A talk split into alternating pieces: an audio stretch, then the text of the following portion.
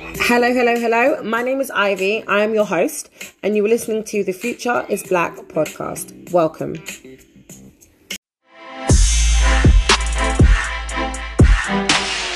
be honest, my imposter syndrome is present Yeah. daily. I have Let's to talk fight about myself. it.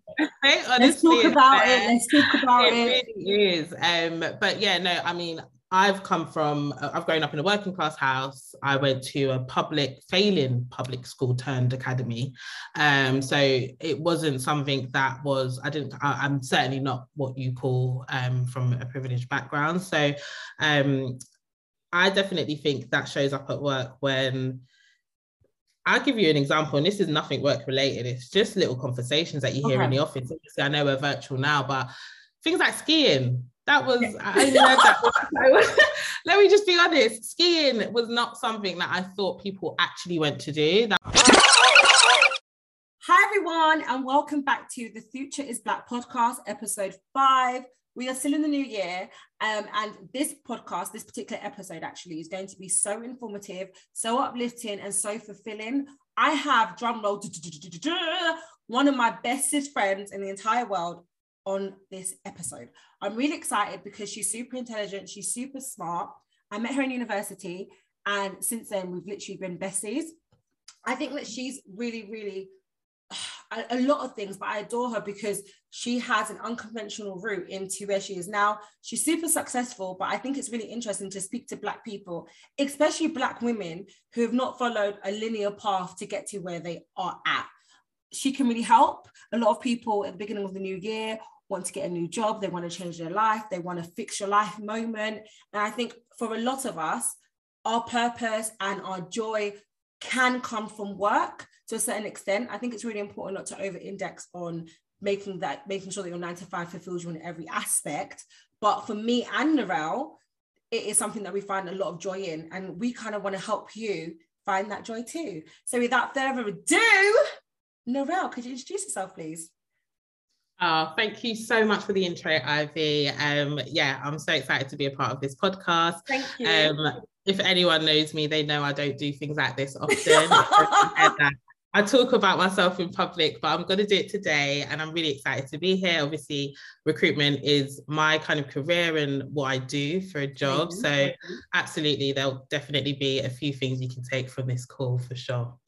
Um, so my name's Norelle. Um, I'm a recruiter. I work for Spotify, so the app that you're listening to this on. Yeah, well, you listen to me in the Um, morning for that business, yes. Okay, try no. Um, what that means is I'm a strategic partner to the business. I partner closely with hiring managers on their hiring strategies to essentially attract and bring in the best talent or what we call band members. Um, so my remit is sales and advertising. Um, and previously I have worked in uh, digital media and advertising. Uh, so I've got experience working for two of the big five media agencies in the world, um, and I've specialised in digital, so paid search, paid social, SEO, um, and then also media planning and buying roles, um, and any other role you can find in a media agency, because you know there's loads. There's so many. There's so many. And Exactly. honestly, like you working for those top brands and obviously working for Spotify, that's so big, that's so huge. As a black woman, especially like in your role, I know that so many other tech companies are like being more diverse, but we know maybe like 30, 40 years ago, not, not specifically at Spotify, but at different companies, they weren't as diverse. I know there's the companies that I've worked for that lacked in diversity, and I was always the only one. So I know that for a lot of people listening in they probably feel like, okay, she's a recruiter, um, she works for Spotify, her career's been like samey all the way through. Can you talk to us a little bit about that? Has that been your experience? Certainly not. It has not been my experience at all. I mean, I would say over the last what four to five years, I've been in media, been in this industry, but pre previous to that, who knew about the advertising? I had no clue, and I can 100% say, percent say it and know it's definitely a focus for media agencies today. Um, that we really do need to find or have a presence in schools, universities, colleges. It's definitely a focus for them um, because you know from my experience just being in education specifically university i didn't ever um, have any exposure to the media and advertising land. It, I only really learned about this industry when I fell into it, shall I say? We can probably get onto that a bit later. But yeah, I mean, my experience has been um, purely from the last four to five years. So you've been in recruitment for four for the last four to five years. Yeah, exactly. So before that, let's go before that. Sorry, I know I didn't answer your question fully, but before that, I was working for William Hill. So after graduating from uni, I um, applied. I remember obviously during my time at uni, you you have kind of mixed views of where you want to be in life yeah. and what you want to do. And I know like something I was always passionate about and what I really wanted to do um, back then was work with young people and um, particularly disadvantaged young people and kind of just helping them, definitely not within a school setting, but in like either a youth club or you know helping them into um the working world. Um, so I remember looking at roles at Explore Learning. I don't know if anyone knows that company. I think they do like tuition for young people. That's and I remember just being flat faced rejected. from, really? From so what you had applied? Did you apply and then were rejected? I applied, yeah. I wrote the longest cover letter. Oh. You know, you get told to write a cover letter with your CV. Well, so many people can relate. so many people can relate. I'm sure there's some people listening in. Like you go for that dream job, especially when you're in uni. We know the pain. Like I was yeah. like, I want to work for this top company. I'm gonna apply, like everything's gonna work out because that's what you're told. Go to yeah. you, land your dream job, get your dream man, get your dream house, get your dream kids, get your dream dog, and then it's like, okay, well, but you know it is dream. Yeah, exactly that. No, no one tells you though that you can't do that. So when yeah. you're like you, you're there, you get a good grade, and you come out, and you feel like you're on top of the world, and straight away I came out anyway. I don't know how students are today. I think they're a lot more smarter than I was back then. But when I came out of university, I genuinely thought I could get any job I apply for because I'm Same. a graduate. Same. Tell me anything. Look, I'm a graduate. I got two one. Do you like what are you telling? What are you telling me? I didn't get a first. I got two one. Two so one exactly. so thank you very yeah. much you know, I was a fresh grad, so I had all that research experience on knowledge and stuff. That's what I was thinking when I applied. But yeah, I was literally turned down before even being invited to an interview. And I really didn't understand why. But I remember reading on that that they required managerial experience or something like that. So um, I basically um, saw an ad for William Hill, and it was a cashier role, just one of the you know first roles you can get in in William Hill, and it said that I can become a manager within six months. So that was what really interested me, and I applied um, and got the job. Um, and yeah, and I did become a manager within six months, and I had as you know, um, quite a long journey at William Hill, and I won't go into too much detail, but I ended up in. I was there for four years, which was ex- a, a, quite a long, lengthy period after graduating. But I had four different roles, and my okay. most recent role, the last role that I was in, um, I sat on the area leadership, leadership team and ran a cluster of shops within the West London area. Um, so I mean, I had to interview for that position. Um, William Hill went through a major restructuring um, and introduced brand new roles and told all shop managers to apply for it because they were getting rid of like the district manager level. Um, so yeah, I was one of hundreds of managers on my area to apply. The um, and I was one of two in the entire area in London. Um, so that's west, north, south, and east or whatever to get one of two people to get the opportunity. Um, that's, so yeah, that is such an achievement. I, I, think we should go a bit deeper into this because obviously you've left university, you've applied for a dream job, you didn't get your dream job, but you didn't let it discourage you and just be like, okay, I'm not going to apply for anything else. What made yeah. you go for William Hill? Because a lot of people do that job, you know, work for William Hill, maybe without a degree or without said qualifications. So, how did you feel about applying for William and Hill? Because it does come with some type of stigma. My yeah. Did you have around that? Do you know what? I I didn't care about the stigma that was there. I remember when I got the job, I just felt like it, I, I, felt at home, like I felt I could just be my 100% authentic yeah. self in the betting shop. Like my granddad, you know, he used to do um, bets in William Hill. That was his favorite book, bookmakers. so, you know, I felt a bit prideful as well, like because William Hill had just such a good reputation amongst the other betting shops, for example. But um, I absolutely loved my job there. Like I was definitely one of a very, very few, let's be real, because okay. everyone that I worked with, it was like a second job or a part-time job or something just as a stepping stone, nothing too serious. But you know, although it was that for me, I didn't look at it as that. I done everything I could do. I got involved in the training. I was district trainer. I done staffing. I was helping interview people for the um, the shops. Um, I was always 10 out of 10 for NPS scores. So mystery shopper scores and stuff like that. So, you know, if you really look at how I worked there as an employee, I can see why I got the area district, uh, the district um, manager position, but a lot of people didn't understand how I got it because I was young, I was 24, I was black. I was the only black woman on my area leadership team as well. Let's put that out there because let's, was, let's let it be said. Let's let it let's put that out there because it was a major shift going from working in the in the shops with pretty much predominantly black staff and black customers to then go in on a leadership team for the same company, complete different area where I had literally out of a team of 30 people I managed, I had two black people on that team. I, I, think that's an indication to society and like companies, right? Like that mm-hmm. we think as black women, or not even think we feel that because it's what we see. The higher we get up, like even to yeah. the business side, it, it becomes more white right and then it does, do, 100% do you know what i mean and you do become like the only one and i think it's so interesting there's a couple of things I want to just go a little bit deeper on in this whole story. There's a lesson to be learned here that number one, rejection does not necessarily mean failure. It's actually redirection because mm. I can see your tenacity and just your resilience and your ability to get yourself back up and go for something, no matter what anybody else might have been thinking or saying or believing. You had a plan um, and I yeah. think that's number one, like that takes a lot of confidence. So I just want to say, like, that's a really big lesson within itself.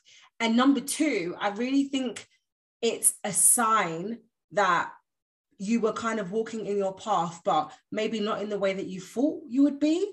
Like yeah. when you were working at William Hill, did you see yourself being a recruiter? Absolutely not. No. Okay. Um, I didn't. I didn't even really think about my next step um, when I was at William Hill because like I said, I was comfortable and I enjoyed, and you know, I was I was satisfied in the job. For there's quite a few different things that made me happy, but I can honestly say in that role, it was a huge, huge role, and definitely I'd say my entry point into recruitment because um, I wouldn't even, I can easily go as far as saying I wouldn't have needed to have gone to uni okay. because of how much I feel William Hill played a massive part in me getting into um, recruitment. However, obviously, university is a huge experience for anyone and it really does help how they are as a person going into the employment world i think so i definitely think obviously having a university experience behind me going into William Hill put me in a position where I was being promoted quite quickly out, um, in comparison to other people who may not necessarily have gone through uni. Does that and make sense? No, that does because I think that's yeah. where qualifications really help because there's this constant debate and we always hear about it, look, especially as recruiters, where you, degrees don't matter, right? Um, you don't need a degree to be successful, yeah. which I 100% am I'm on board with. The latter, you don't need a degree to be successful, 100%. But I know for me, also working in talent acquisition in my at Microsoft, which I absolutely am loving. It's a new role for me. I'm really excited about it. Um, really, really happy to have the role. Basically, when people say things like that, I just do feel like it does put you degrees still put you at an advantage because so many of the roles that are open and available ask for you to have a degree. Like that's just a fact, yeah. right? And although like companies are growing and changing and now there's like apprenticeship programs and training programs and intern programs you know all of these things are growing but having a, a degree does help you. And i think especially if you're a black woman because mm-hmm. it gives you that extra backing and support and validation in what you're doing. So yeah i just thought that was quite interesting actually. Yeah no definitely. Um so yeah i mean that's uh kind of what happened at William Hill. I mean, I can't remember where I was, Ivy. You need to. No, we were on a journey. We just kind of went into talking about being a black woman. So actually, yeah. like, how do you feel? I think that leads us to the next question. Actually, how do you feel being a black woman has it affected your role, your life, your career? How does it affect um, operate within your work? So it's it's it's a crazy one, isn't it? Because being completely transparent with you and open with you, I know recently I've definitely noticed it a lot more being black okay. at work. But when I was at William Hill, for example, I probably had the, the the most experiences where I felt, whoa, like I'm black and I'm young, and all my shop managers are middle-aged white men in areas that are predominantly white. And I did feel that I was, I did feel that I was a black woman in in those environments, but I never let it affect me in any way because I feel like I had some silent confidence in a sense within my ability to do the job that they were doing. And so that didn't bother me. But now, sorry, because obviously we're taking a whole load further to recruitment. Um, it's it's definitely something that going through just working in the um, what do you call it the um, working world, especially now that we're virtual as well, we're on all these video calls, etc. And I'd say since George Floyd happened back in 2020, um, so much conversations are based around um, being more race. inclusive. Yeah. Or yeah, based around race and being more inclusive for um, Black employees in any organization. So I think it, it definitely is something that is um, in my mind all the time, especially when you know you're one of a very few on on the call. Um, you're you're definitely the minority. So, what I like to make sure is that inclusive hiring and growing diverse teams is at the kind of forefront in everything I do, and I bring it to all of my conversations with hiring managers and candidates. But in addition to that, I always get involved in projects outside of my day to day responsibilities where I can continue to help make um, or pave that way for young Black professionals or make a difference to the experiences of Black employees within the organization that I work in, because that's where I can make a difference. Um, but yeah, I definitely feel that it's um, it's something that you're reminded about on a day-to-day basis. Um, in what way? Yeah, not, in what way? Like, how do you feel like you're reminded? Um, just in terms of the conversations that you have to have in recruitment. I'm oh, sorry, yeah. like recruitment is, I would say there's three key areas that are discussed or needed to be focused on when we're talking about DNI and specifically hiring a diverse workforce. And that is attraction, attracting Black talent or ethnic minority talent, retaining them and promoting them. Um, and the first one is my career. That's what I do for a day job. So multiple conversations. I'm having to have conversations about how we're doing it, what targets we have to meet. Um, yeah, and, and what is being done about it.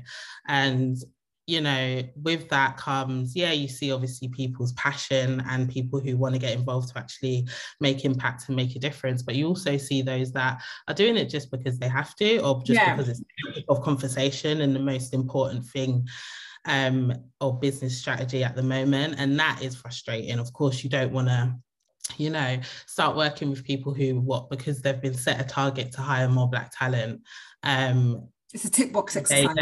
yeah, it becomes a tick box exercise, or there's positive discrimination, or um, you know, they're doing, they're moving outside of how they would usually move when it comes to hiring and attracting that type of talent. I feel like it should be something that's embedded in an organization's culture. I don't think it should be okay because, yeah exactly that exactly that so yeah, yeah i think i mean I, I probably haven't gone into too much detail there but there's so much that I like to do. And uh, okay, just going back to my job, obviously I hire mid to senior level um, people. So strategies will be very different in terms of how we go about attracting that talent. And my focus is how what what's the candidate experience how are we making sure that our interview panels for example are diverse so that people see the types of teams that they're joining um, and then also what we're putting out there in our employer brand um, that's the stuff that i like to think about with mid to senior hires but then i think the biggest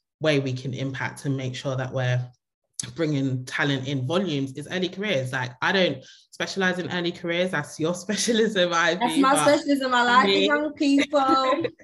I'm super passionate about young people. So in absolutely every role I've been in in recruitment, I've always put myself forward um, to volunteer for early careers projects, whether that be joining the apprenticeship workshops. Yeah. Um, because where I can bring the, that, that diversity to a panel, I will.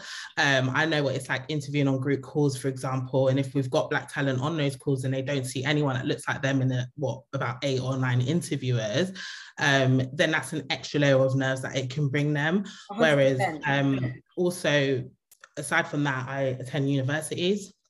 Um, I've been on career fairs, and this is all stuff that I do outside of my day-to-day job because I'm not in early careers. Does that make sense? So yeah, yeah. So I can continue to get myself involved in um, other areas to just yeah the ultimate making an in- inclusive workplace really and i think that just shows that you're an advocate now for what you're passionate about and also who you are and I think mm. that is probably the best way to kind of show up authentically to who you are. Because I think sometimes when we talk about Black people being in the workspace, we think about it looking a particular way. So, you know, you're heading up the Black History Month, which I love to do, or you're, you know, yeah. you're leading on certain projects and you're having uncomfortable conversations constantly, but it doesn't look the same for everybody.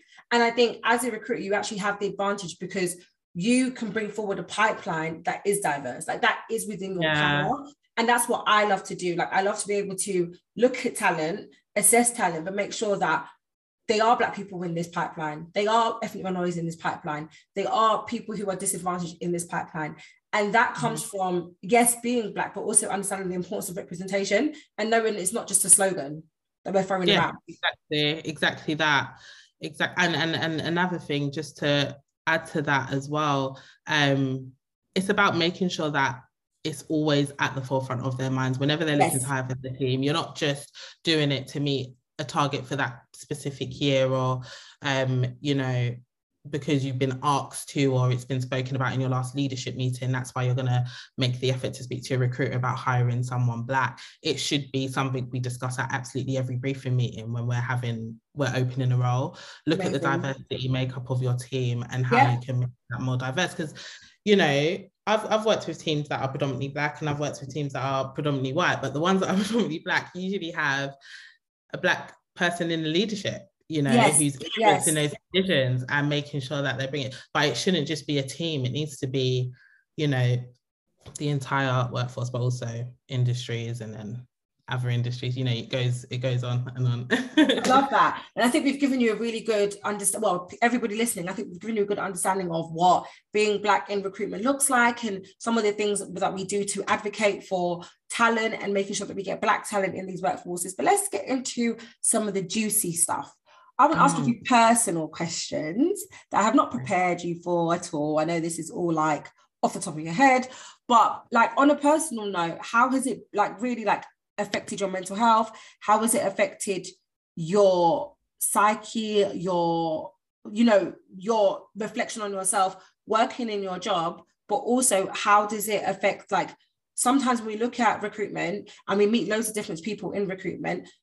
Another thing that I think is important and it's really important to like highlight is where you're from. So like me being from ends, when I say ends, Southeast London, I meet a lot of different people who are very different to me and have different social economic social economic backgrounds, come from different places in the world, have different life experiences, and that's black, white, Asian, and everything in between. Everyone um, has different backgrounds, and sometimes what I feel like is that diversity goes beyond just being black.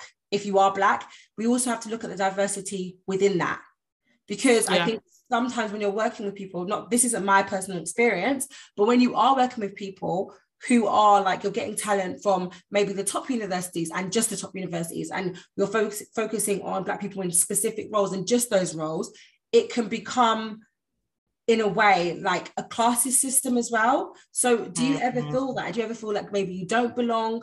Um, how does it affect your mental health working in recruitment, working with loads of different types of people, regardless if they're black? Like, do you always feel that sisterhood working with a black person or do you sometimes like get conscious like how does it make you feel working in your role I know it's a loaded question. No, it's a loaded question, but it's great and I completely understand it. Um, so yeah, you're right. I think just your kind of background and upbringing does definitely play a part in how you feel in a role like this. And let me be honest, my imposter syndrome is present yeah. daily. I have Let's to talk about it.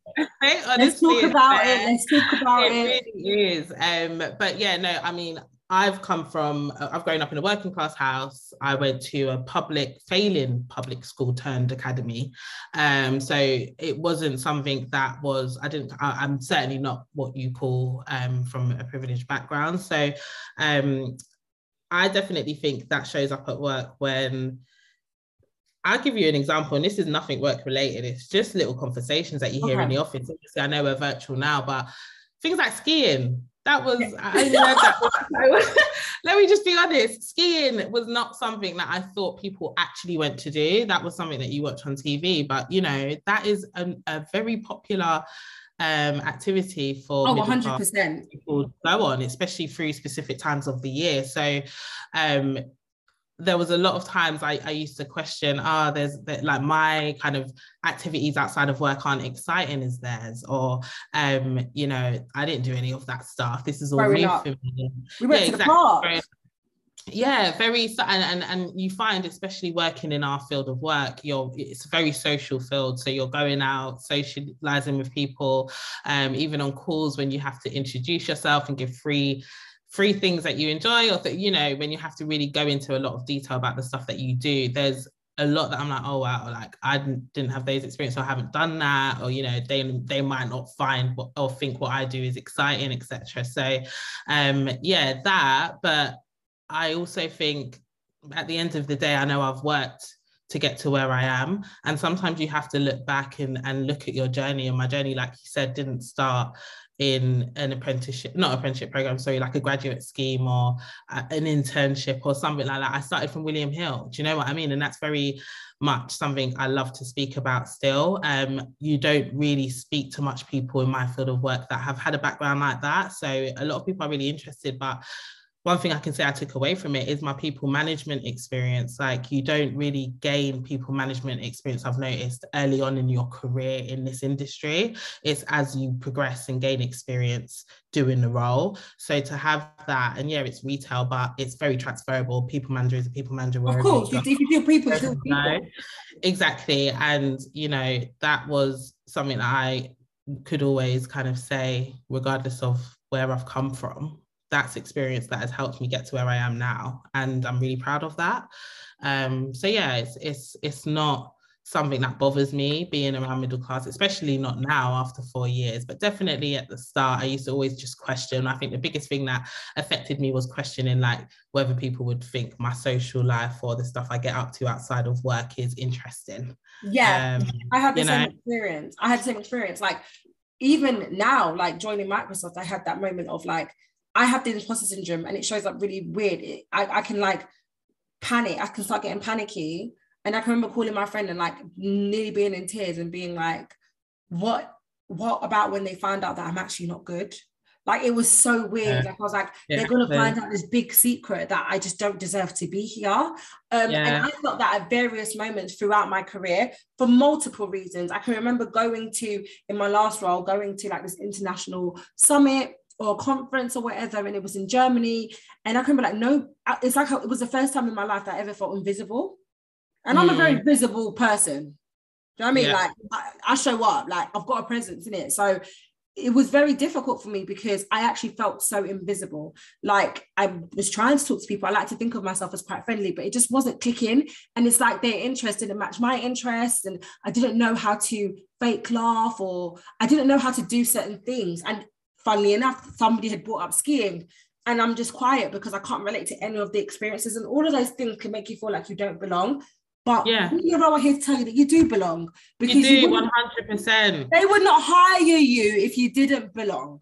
That's just And, and that's it. And that's the thing. And like for me now as well. And and you know what? I can always look back and know that I've come far because it's only now that I really, really feel like I can bring my full authentic self to work. And, and let me lie, that's a lie. Not my full authentic self, but more of my authentic self to Yes, work because you're never ever, for me personally, I've never brought my full self there. But I really do feel like um people understand who I am and my personality. And, you know, I, I don't talk about this often, but I do hair outside of work as well. And that's something I talk about at my job all the time. Do you know what Yeah. I mean? And it's not, it's not something that you really hear of um, often at like people having you know extra hobbies like that but black women and our hair is something that we hold really close to us exactly. so i love that i can really speak about that at and work and that other layer of understanding as well right? because i think you you by opening yourself up sometimes we are hesitant as black women to open ourselves up because it's, history has shown that it hasn't really worked out for us a lot let's just be real Do yeah. You know I mean? Bringing our authentic self forward you're aggressive you're you're a bitch like you're bitchy, you're rude, you're this, you're that, you're loud. There's so many words and connotations and things that are put onto us when we do show up as ourselves. But what mm-hmm. is really mm-hmm. helping that is people like you, right? Who are making sure that they're coming into these businesses to make sure that you're not the only one. I always say, and this is one of my favorite things to say, there's two types of people, two types of people in this world. There's one person that will come in and be like, oh my God, like I'm the only one. This is so cool. I've made it. Like, well done, me. Yeah. And there's the other type of person who's like, I'm the only one. How can I bring in more? you know, do you remember Little Britain? She was like, I'm the only gay in the in the village, and he was like so happy about it. And I'm like, yeah, no, yeah. there needs to be other gays in the village. Do you know what I mean? A hundred percent, a hundred percent.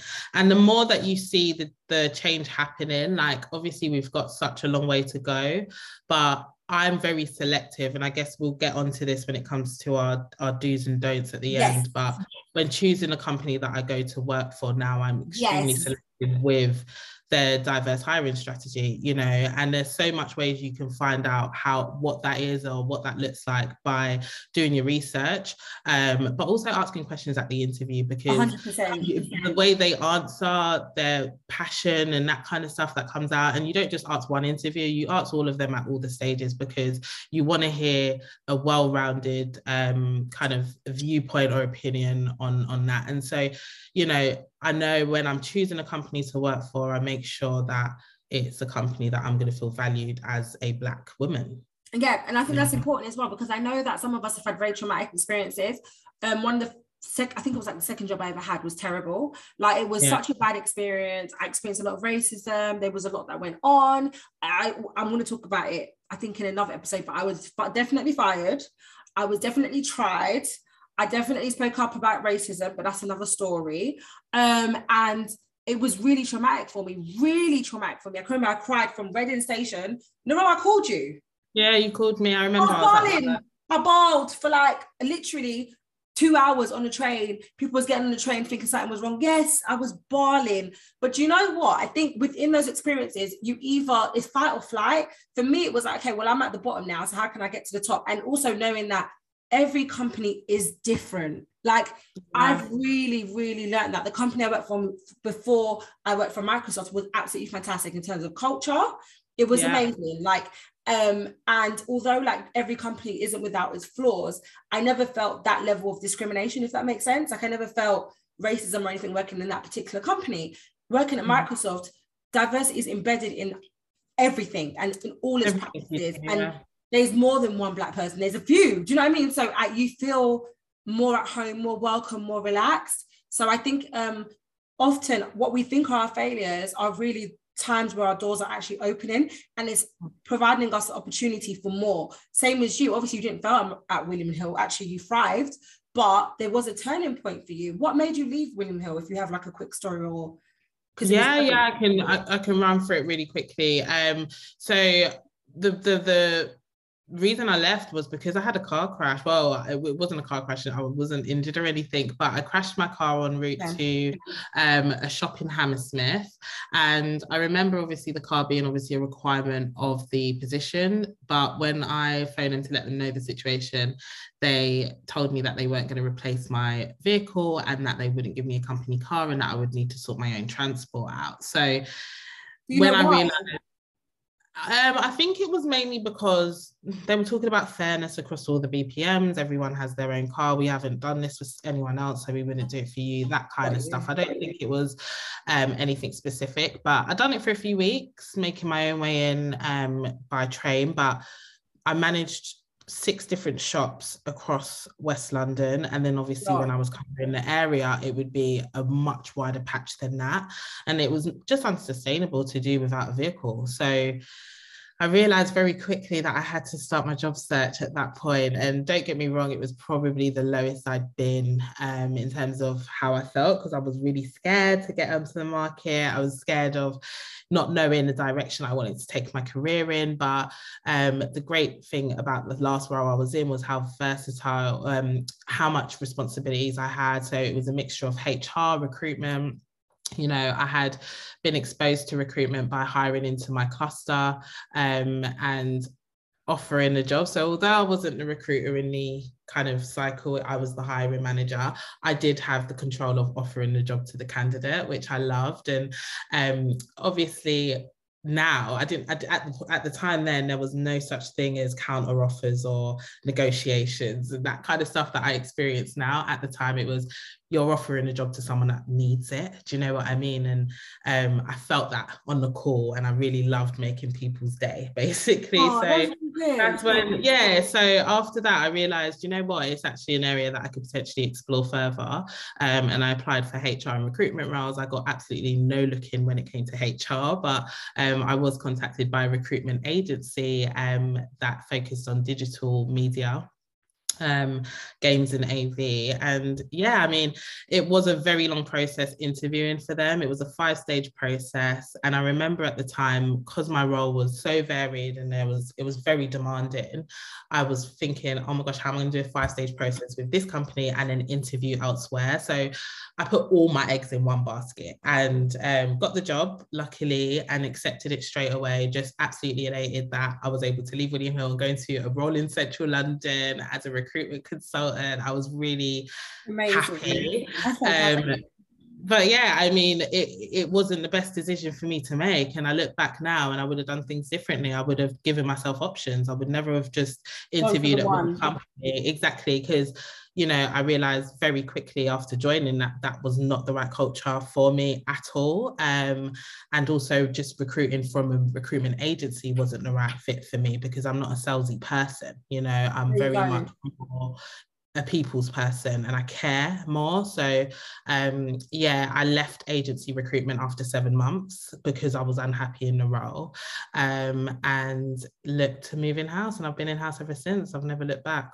That's fantastic. And I think it also um, is a do and a don't that we actually do need to highlight. I think that's the first one that we would mm. say is research, research, research. Like I know it's hard when you're on the job market, you just need a job, but there is a difference between a career and a job. When I was just working jobs, I was working jobs. So and my main goal was money, money, money, money.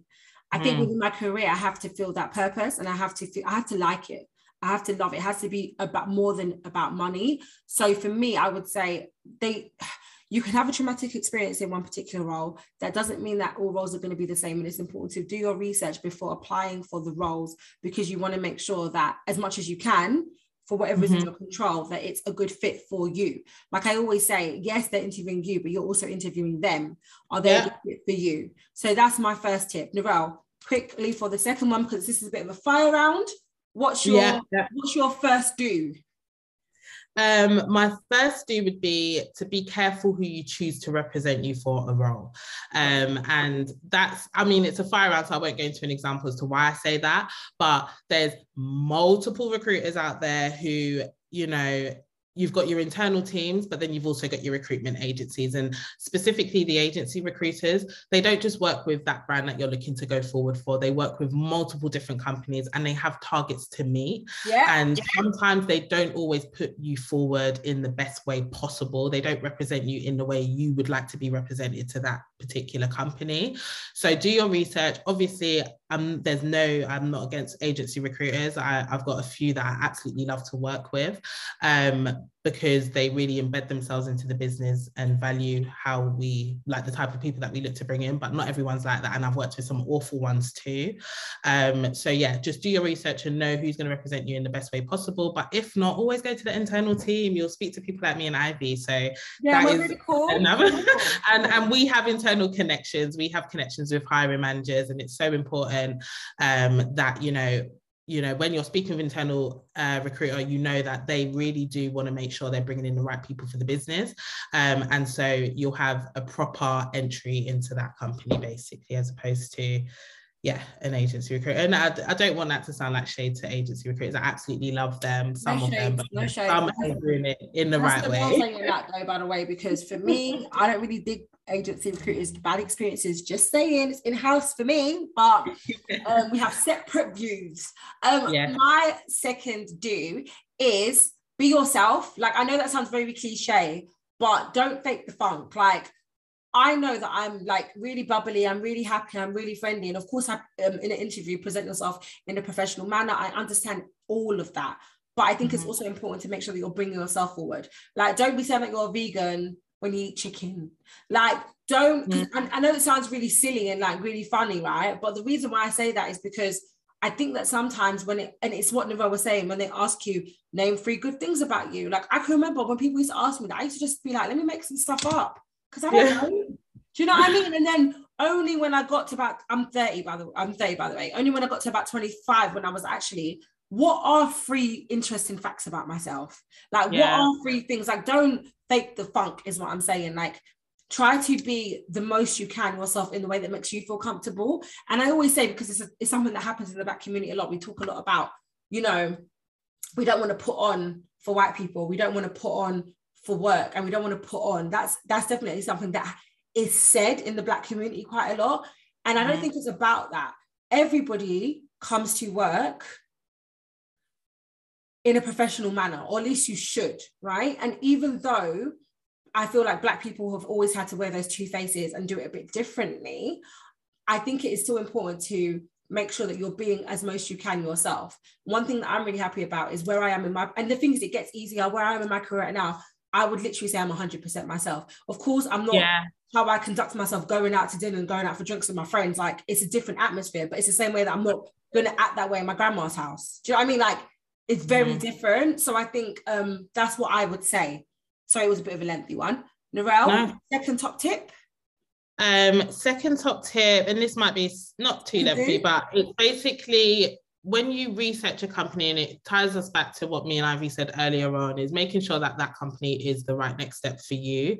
And a way that this is something that I'm sharing with, I've never shared this with anyone before, but it's something I do personally when I'm on a job search, is checking out the company page on LinkedIn. So we all know LinkedIn is a huge and most one of the most important tools to use when on a job search, right? Even if it's not to reach out to hiring managers, um, it is great to do company research. So checking out the company page, they have a life tab if they've invested in sharing their culture externally. So if they have a life tab, you'll see a lot about um, you know, what they do socially, any initiatives that they've ran, and it really does show the culture of the company um, on that page. It might not be on every company page because not every company have the money to make that type of investment. But the ones that do and i'm talking specifically from the tech media and advertising industry you really do get great insights of how they run um, internal initiatives you know whether their workforce is diverse enough. But it's it's a great insight or research into um, what the company culture is like. So yeah that's another tip from me. Thank you. My third do and top tip is this one's specifically for my beautiful black women. Um, is to don't let people touch your hair. Like, I mean, if you're comfortable with it, then cool. But I think it's also a metaphor and like indication for bigger things. Like, you're not a pet. We're not pets in the zoo. I would say white people don't ask to touch black people's hair. Black people, if you're uncomfortable with it, say no. Like, I know that we shouldn't even be having this conversation in 2022, but it's still a conversation that's being had. And I think it's actually for, I bring it up as, yeah, okay, something that is being discussed, but it's actually for me, it's present for other things. So, for example, like, don't say yes to things that you're uncomfortable with necessarily. Like you can ask questions. I'm not saying you necessarily have to shut it down and say no, but if something is making you feel uncomfortable, or if you have questions, or if you feel like there's some kind of there's something going on that's maybe affecting you racially or is insensitive, just ask the question. Like try to ask the question, and you can do that in the way that makes you feel comfortable. Whether that's sending an email, reaching out to HR, talking to your manager, having a conversation with somebody who you get along with and you feel that you can trust. Like I think it's really important to feel comfortable where you work. Um, and it doesn't mean that necessarily you're going to feel comfortable because you've done all these things and it's going to work for you. Maybe it won't, but I think it's really important to you're you're a human being. You deserve to feel comfortable where you work. That should be a basic level of how you should feel showing up at work, whether you're working from home or whether you're working um, in the office. I think that it's important to have those conversations, as difficult as it can be, especially within the Black community where we're taught to kind of put up and shut up. I think it's really important to speak in whichever way you feel comfortable when things are making you feel uncomfortable. So yeah, that's my third one. Norelle, would this be mm-hmm. your third? Um, yeah, it'll be my third do. Um, so Ivy's probably touched upon this earlier in the conversation as well, but just to go into a little bit more detail, prep questions based on what you want for your future. So if you're going into an interview, make sure you've got a set of questions. For goodness sakes, it's honestly the last thing anyone wants is not to have a question because it's, it's two things like they the reason why they expect the question is because they they need to know that you care about the role and want to understand the role and company culture because they actually prepare themselves to answer your questions as well as part of the interview process. Um, but for me i feel like i get the i'm the most confident going into an interview when I know I've prepped questions based on exactly what I'm looking for for my future. Because especially when you're interviewing with multiple companies, um, you can always have the same set of questions that you're going to be asking, but you want to hear from them how they're going to be the right company or right fit for you. Do you know what I mean? And the only way you're able to do that is really sitting down with yourself, thinking about where your next step will be and what your next step looks like, um, and then planning how a company or what a company needs to do to actually meet those needs. And then those are what you will base your questions off. So, um, yeah, I mean, two to five questions is more than enough. You don't need to do too much, but I really do think it's something that you need to sit down with yourself and think about because there's no worse thing than going into interviews with the most generic questions from Google. I've done that before as well. And you don't always get the answers you care about. You're just asking a question for the sake of asking a question. And that's what you want to steer away from, especially as you progress in your career. Brilliant. I think that's really, and, and yeah, it's jarring as well. Like, come on, you got something to ask. Like, you're not interested. Like, yeah. if you're interested, you ask questions. When you go on a date, you should be asking whoever you're dating questions. Yeah. You know what I mean? Yeah. Ask questions. So I would say that my fourth tip, actually um, piggybacking off of what you've said about asking um, questions and being prepared, I would definitely say that when you are interviewing with a company, to be bring your best self in the sense of follow up. So I love candidates and I love people in general who follow up. Like you have to understand as a recruiter, you're really busy, you've got so many moving parts, and it is our job to get back to you 100% and to contact you and send you emails and all these things. That is a part of the job. But you want to stand out. So I guess that is my fourth top tip stand out, follow up. Um, if you feel like you really enjoyed the email, send an email after um, interview, send the email after, do those cover letters, stand out in whichever way you can. But I think following up is something that's so easy. You can easily do it after an interview. It does, you know, it keeps that person in your mind when you email us and say, this was really good experience. I really enjoyed this. This is something that I'm really keen on. It puts you top of mind. It doesn't mean you're necessarily going to get the job, but you've mm. done everything you can in your ability to make yourself be seen. That's important. So I would say important. stand up, follow up. That's what I'm saying for that one. So Noah, what's your fourth? Top tip? Um, my fourth, again, another personal tip from me and something that I do in my job search. And I just want to reiterate here as well. I kind of am directing my tips for people who have experience and want to move on to progressing their role. Um, Ivy might be focusing her questions more to or her tips more towards early entry level. Yeah, entry yeah, level. Yeah. So we got a mixture. We got we we here for all of mixture here. Yeah, we're here for all of you. Listening, right, that's yeah? it. Exactly. Um. So yeah, another tip for me um would be to when you're and again you don't might think i'm taking it a little bit too far or too deep when i'm doing my job search but when looking for a new role if you see a role oh my gosh that position looks amazing for me i would love to apply. Um, and you're questioning whether you have the right level of experience.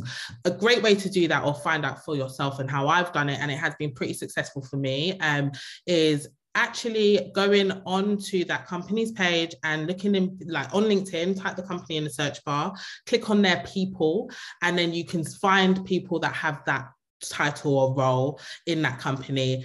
Go onto their profiles and search their past experience or the experience that they had before having that role. And then you can match that up to your own experience as well. Yeah, it is probably a bit stalkerish, but as recruiters, that's what we do. We're stalkers out here. So um, that's something that no, but it's important. And it what it is you talent mapping, you're looking at people who have that role. What did their experience look like before they were offered that job? You know, especially if it's a dream role really that you would love to get into. I think that's a great way to map the market and do some research for yourself. That's a really good tip. And this is my fifth one. My fifth and last mine would be don't aim too high, don't aim too low. So when I say don't aim too high, I'm not talking about the job. I feel like every most jobs up to now, like where I'm in my career now, but my early career, I was applying for jobs that I knew I was underqualified for. But guess what? I'm a show up and show out if you get me to that interview, right? So I would definitely say that a top tip for me is to definitely, I think it's two in one. But personally, I, I heard this very early in my career and it stuck with me. People do not hire people just because they do the job. People hire people because they like them. You have mm-hmm. to know that like it's company culture. That's what company culture means. Can you fit in the company culture? And That doesn't mean that the company culture is necessarily rigid. That's why it's like look at it like dating. Like you ain't gonna want to date a man that you don't get along with. Same way in the company. Don't go and interview in companies that you know you don't want to work for because the culture don't fit your culture. So you can mm-hmm. find that through little things like looking at the mission and vision of the company, looking at how diverse a company is, looking at maybe the products that they sell, the things that they get into, what they what they do, what their ethos is. All of these things can help you you know, see if you want to fit into that company. So, top tip for me would be two things when I say don't aim too high, don't aim too low, I mean be realistic in terms of your search. Mm. So don't be thinking that you're going to enter this company that is a financial company, say it's a Bank of England. Do you know what I mean? And then be thinking that the company culture is going to look one way when you know that the company culture is probably going to look another way. So be realistic is what I'm saying in terms of the companies that you're applying for. Don't expect too high of it necessarily being a good fit for you if you already know that it that it might not be. But also don't be too don't uh, don't like go on the opposite side and be like go put your standards down too low and be like oh this company they're definitely going to want to accept me because their their company culture and all that. I'll just work there for a bit. It's okay. It's fine. Like don't settle. So don't go too high when you're looking at uh, how realistic you're being in your brain. I know that might sound a bit confusing, but I am a recruiter, so I do talk in these very roundabout terms. So I hope that the message was sent for my fifth tip. Yep. Well, does that make sense? Yes, it did, definitely. And what's um, yours? So my final tip would be always have a salary range in mind. Yes. Um, so don't just say the top end of your salary. it's so important to really make sure that you're very realistic in terms of every company pays their people differently. So be flexible in that you provide a range that of expectation as opposed to one um, figure because um, you want to make sure that you give them more reasons to consider you for the job. Sometimes when I see someone that's, you know, just over the top end of our budget, it's less likely that you can consider that person for the job because it doesn't allow them room to progress or grow, etc., within that role without receiving a promotion. Um, so yeah, I mean, I always start my low end of the least amount I'd expect in my next role. So you can base that off of your current salary, give yourself an extra tip, 10, 20% on top or whatever, but then go above 5K, um, five or six, however much K you want, so that you're providing a salary banding as opposed to just a salary expectation. I love that. Um, clear, but yeah, I love options. that. I absolutely love that. And I think, and specifically, we're looking at Black women as well. A lot of the statistics and the studies show that Black African women and Black Caribbean women are actually less likely to advocate and negotiate pay than any mm-hmm. other ethnic minority. And I think, and leave alone white women. So, do you know what I mean? So, there's so many um, women who do advocate more for their salary, even though women in general do not get paid as much. And there is the pay gap, and that does exist. I'm just saying that within women, within that diversity, Black women aren't advocating as much. And i and i can see that through my own career um earlier into my career where i would interview men and the first one they'd ask for is how much is this role paying me? Don't do that either by the way. But you would, I would you'd be interviewing young black really really smart really bright intelligent women and they will not ask or talk about the salary at all. Like literally even at the end and i'm just like you you can ask you know you can negotiate you can you know empower yourself in whichever way. Again go and do your research figure out what makes sense, research the role, look at how much it's paying, look at what the market price is. That's really important. So I would say that my third stone, and knows we're just going to do this one very quickly with like no explanation. Yeah, yeah. It will be explaining itself. My third stone is really clear and simple. Don't not negotiate and don't Mhm, not um, be realistic with what your role pays like do your research i think that's free so don't not negotiate so i've done it i've just done it all in one now don't not Great. negotiate be realistic with your salary expectations in terms of your level the market price and so on i can't remember my third one was so give me two now Um, so I'll give you two. So mine would be don't burn bridges, especially in the media and advertising or tech industry. It's super small. You lot know this ain't been around for too long. So everyone and you know okay we are recruiters we're professional we have to provide feedback and you know make sure it's all formal and stuff but hiring managers have friends who they've previously worked with connections in the industry etc who they also speak to if they are interviewing someone that's come from the same company as someone that they previously know or have Okay, worked with. So okay. yes do not burn your bridges. My second one would be um give recruiters some time to come back to you because um you know when you're you you also kind of tarnish your name slightly especially in recruitment land if you're very aggy or messaging multiple times without waiting for a response like just stuff like that. We will come back if your application is going to be considered for a role. So yeah don't don't um just be patient with recruiters use linkedin. I think that's pretty obvious from our conversation. It's it's the best tool um, to use. You can build your presence. If you're talking from an early careers perspective if you have no experience grow your presence build your profile connect with companies you would love to work with connect with their ceos just get your news feed flowing because it gives you insights. It it helps you um yeah get exposure to the right people and the right places um sorry i know i'm giving explanations you said not to no it's okay we've got I've got three more to give that I'll just actually just run Okay. really, quickly. So don't let imposter syndrome rule you. We've already covered that. Mhm. Like, do not let it rule you. Like, it will literally block you from so many of your blessings and things that are to come if you let imposter syndrome get into your head. You deserve to be where you are. Um, Mhm. number two is don't. Number four, this would be because I've already given two. So this is yeah. Yeah. So the fourth one would be don't be afraid of hard work. Um, I know that a lot of people get in certain positions and they think they'll be smooth sailing. Like it's always like work is hard. Like for the most part, you know, there's ups and downs, and you know, there's calm periods, there's, especially as a recruiter, there's calm periods, there's busy periods, but don't be afraid of hard work. I think that's really important, especially if you want, if you know you want to progress in your career, you know, put your Mhm. hand up, put yourself forward. That's really, really important.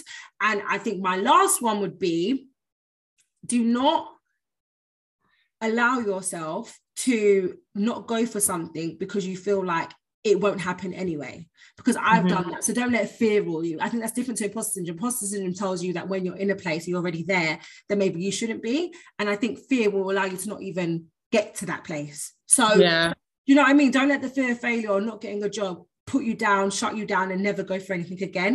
Like I applied for so many major tech roles when I left university, and now I work for one of the best tech roles in the world, Microsoft, if not the best. So- It, it you know, things happen when you keep trying and you keep going towards your goal, keep progressing towards your goal. Those would be all of mine. No, you've got three more for me. Um, so my next one would be, um, and I know we're kind of just being quite wide as well, not just for recruitment, but joining an ERG, like especially once you've joined the company, if they've got one, it doesn't need to be in your first year. It could be when you're comfortable and settled in a role, but it gives you difference to your role. It gives you a chance to work towards something that you're potentially passionate about. Um, and if there's not one in your company, because I know there's multiple companies that don't necessarily have one, start one. Um, what is an ERG? If you can just let the Oh, sorry, that's an employee resource group. So it's essentially a community that's built internally, um, ran by employees to influence policies and, um, yeah, make a better environment for amazing. um, underprivileged groups. That's that's great. So, uh, what's your Then fourth one? two more. Um, so my fourth one would be to, yeah, I mean, make sure that you are regularly updating your CV throughout the year. Like for That's a me personally, one. even if you're not looking, um, whenever you do a major project, whenever you have a super success story in your role, add it to your CV there and then. Like don't That's wait good for a time when you're looking because you will forget, trust me, and you'll just end up putting the stuff that you quickly rush and put together when you're looking for a job and you really want to move. But it's also always really important. Utilize your one-to-ones with your managers, get their feedback as well, because that's also stuff that can be added to your CV, but make it a regular thing, something that you're updating throughout the year, even if it's a quarterly thing that you're doing. Um, and then finally, I will say, um, we're in a virtual world everyone's hybrid working. Um, and i can only talk from my industry perspective. I know a lot of us are working remotely at the moment and it can be quite lonely depending on your living situation but don't always feel like you can't reach out to someone just for a fika or we call it fika internally at spotify but if you want to reach out to someone for just a social chat or a conversation or connect with people that are not necessarily work related don't be afraid to do that because especially especially when you're new in a role um i've only just experienced it recently. I'm four months in and it was hard onboarding remotely but we're going to see a lot more of that over the next few years let's be real. So try it if you can and still have social calls and connect with people internally so that you're not alone and you can still continue to learn without having a necessarily work related call Norelle, So that is those my were point. amazing. Those were amazing. Like, and I think we're going to end it here because it's been so insightful. We've like we've jam packed. We've talked about our own careers. We talked about the progress that we've made. We talked about unconventional ways of you know developing and growing within your career. And we've talked about so many things. We've given you so many tips. We've given you all the tips. And I think the biggest takeaway from this is you when it comes to working and when it comes to you know applying for jobs and so on you can change your career like you can go from Yeah. one place to another that's so important to know so many of us and so many people get bogged down in the nine to five of not feeling happy in what they do i love my job i Yeah. love do you love your job Norelle? I absolutely love my job i love my nine to five honey Yeah. like listen and love it and you've got to love work because work doesn't feel like work when you're loving it and let me tell me you, if they always say jobs out there. that you, you know, me and Noel, you know, very unpopular, but we love a nine to five, honey. And I think that, you know, the saying goes that if you find what you love, you'll never work a day in your life. And obviously, sometimes it does feel hard, especially working virtually. You just get so much satisfaction from what you do, and that's just great. So I hope that you've left this at least feeling like if there's something that you would like to branch into, we've given you some of the tools and some of the tips to be able to do so. So we're going to wrap it up now. Norelle, do you want to leave with one quote, one wise word? um oh it's really putting me on the spot ivy or a wise word. Um my i think my biggest thing would be this year um for me especially i'm i'm going to do a lot more of this.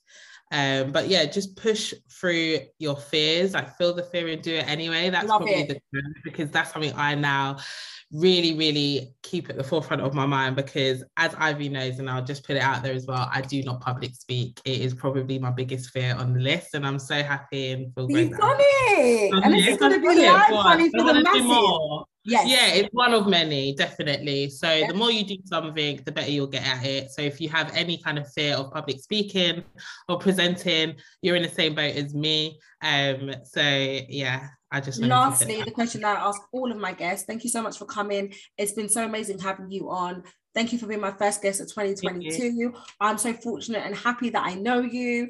Um, intelligent, successful black woman who's from like the same background as me in terms of like being from working class, working your way up, achieving your goals, striving for the things that you want. When you hear the future is black, what Yeah. do, what do you what do you hear? Like, what does that signal to you or symbolize to you? What do you hear when I say that? What comes to mind? Um, just excellence was the first thing that came to mind. Um, the future is black, and yeah, I just feel like we're going to be dominating industry soon. I can't. Period. Period. Listen. So yeah, a very happy 2022 for me and mine, to you and yours, and stay locked in. The future is black. It's black. Woo woo. Vibes.